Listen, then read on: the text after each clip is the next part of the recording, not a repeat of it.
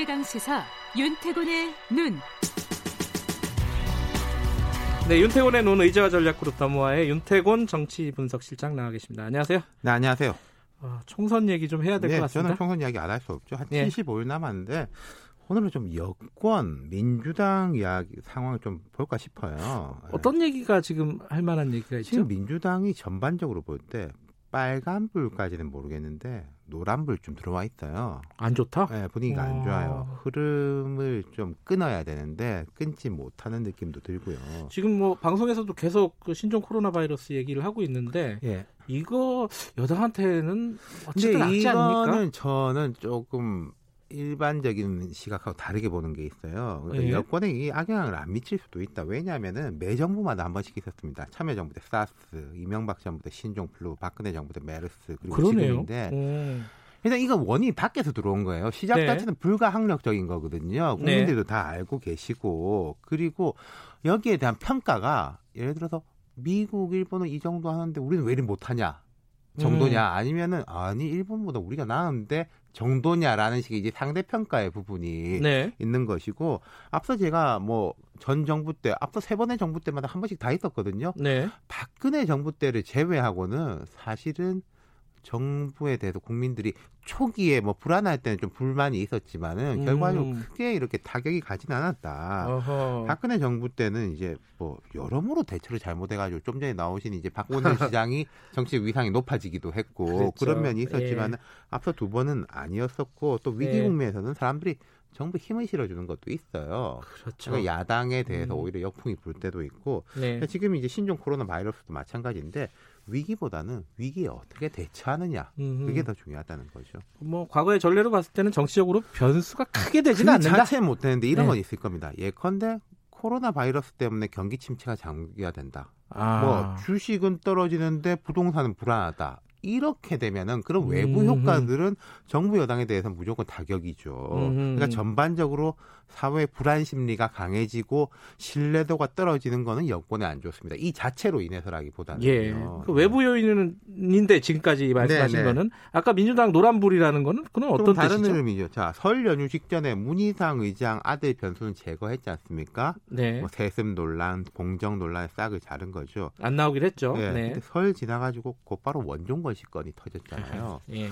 이건 코로나 바이러스와 완전 반대입니다. 외부 요인도 아니고요. 야당이 폭로한 것도 아니고 스스로 그냥 자기들이 이제 분란을 일으킨 거죠. 음흠. 그래서 이제 인재 영입 전반에 대해서 문제 의식이 내부에서도 올라오는 것이고 여기서 네. 중요한 게 자 원종건이라는 사람 개인이 도덕성이 어떻다 저떻다 문제가 아니라 인재 영입 컨셉, 검증 부족, 불투명성. 뭐 보안을 지킨다는 이유로 이해찬 대표의 극소수만 작업을 진행해 왔다. 음. 여기서부터 이어지는 게 쭉 이어지는 느낌이 김의겸 전 대변인이나 정봉주 전 의원은 당에서 주저앉히려고 하는데 이 사람들이 버티고 있는 거죠. 모양새가 지금 그렇죠. 네. 김의겸 전 대변인 어제 뭐 조국 장관께 편지를 써가지고 당신은 검찰 개혁, 나는 언론 개혁 하려고 하다가 이렇게 핍박을 받는다. 뭐 이런 예. 이야기까지 나오는데 공천 자본 같은 것도 여기에 연동되는 거죠. 불씨가 보여요. 예. 제가 볼 때는 영입 인사가 좀 너무 많은 게 지금 15호까지 나왔는데 한 25, 20호까지 간다는 거죠. 음. 자, 다 어디다 배치할 거냐? 비례는 이번에 민주당이 제가 볼 때 맥시멈 여성 4명, 남자 3명 정도예요. 음. 그러면은 그 20명 중에서 그 7명 빼면은 지역구 출마인데 이분들은 현실적으로 경선이 쉽지가 않아요. 지역구 네. 출마도 부담은 부담인데. 정치 경험도 없고요. 그리고 예. 그 나머지 경쟁자들 다 당원 모아놨는데 예. 그러면 다 무조건 전략 공천이냐? 음. 그럼 또 이제 이미 뛰고 있는 사람들 불만이 있을 것이고 청와대 출신 60명, 70명 이야기 나오는데 민주당을 보면은 이번이 막차다는 생각으로 뛰고 있는 사람들이 되게 많아요. 음. 현역 의원, 뭐 전직 의원, 또 오래 활동해온 정치 예비군들이 각 지역마다 정치 이제 예비군이라 한, 그래요? 한두 분씩 계시거든요. 지난번에 공천했다 예. 탈락했고 뭐 이런 사람들. 예, 예. 근데 또 막상 TK나 PK 같은 험지는 손살에 치고 있기 때문에 뭐 차출 예. 이런 이야기까지 나오고. 인재 영입은 그렇고 지금 검찰과의 갈등 문제 이것도 변수가 되지 않겠습니까? 아, 이건 무조건 안 좋습니다. 이게 제가 안 좋다고 말씀드린 게요. 검찰이 지금 잘하고 있는데 청와대가 잘못하고 있다. 이런 거하고는 다른 이야기예요. 예.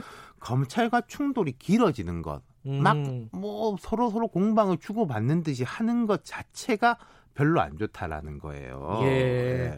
그 그래도 이제 지지자들은 이걸 개혁 이슈로 바라보잖아요. 그 지지층에서는 그렇게 보는데 근데 이게 왜 안 좋냐면은 지금 아까 우리 코로나 이야기도 한참 하고 있습니다만은 지금 총선을 앞두고 정부나 여당이 유권자들한테 어떤 느낌을 줘야 되느냐? 음흠. 우리 민생에 집중하고 있다. 음흠. 소를 키우고 있다. 음. 이런 느낌을 줄 필요가 있는데 그 모드 전환이 잘 안 된다는 거죠. 그렇군요. 그 지난 총선 앞두고요. 박근혜 정부 청와대에서 드라이브를 건 이슈가 뭔지 생각나십니까? 20대 총선이요? 네. 뭐였죠? 그 오래돼서 국정교과서. 아, 국사교과서, 국정교과서. 큰 어떤 소용돌이였어요. 그렇죠. 저는 예. 이거를 개인적으로 가치적으로도 반대합니다만은 예. 정부가 총선 앞두고 왜 이런 걸 하지?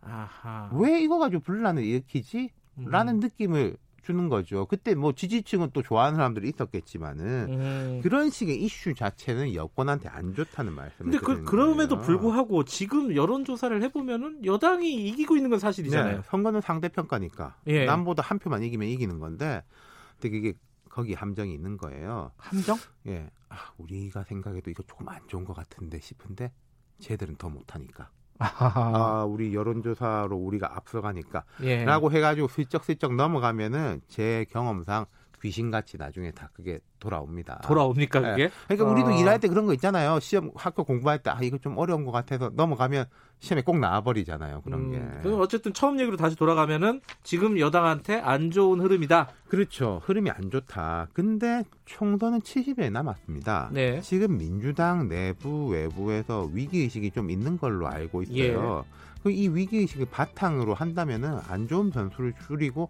좋은 흐름을 만들 시간은 충분해요. 70일이라는 시간이. 네. 그런데 앞서 제가 말씀드린 대로 아, 좀 찝찝한데 쟤네를 믿자.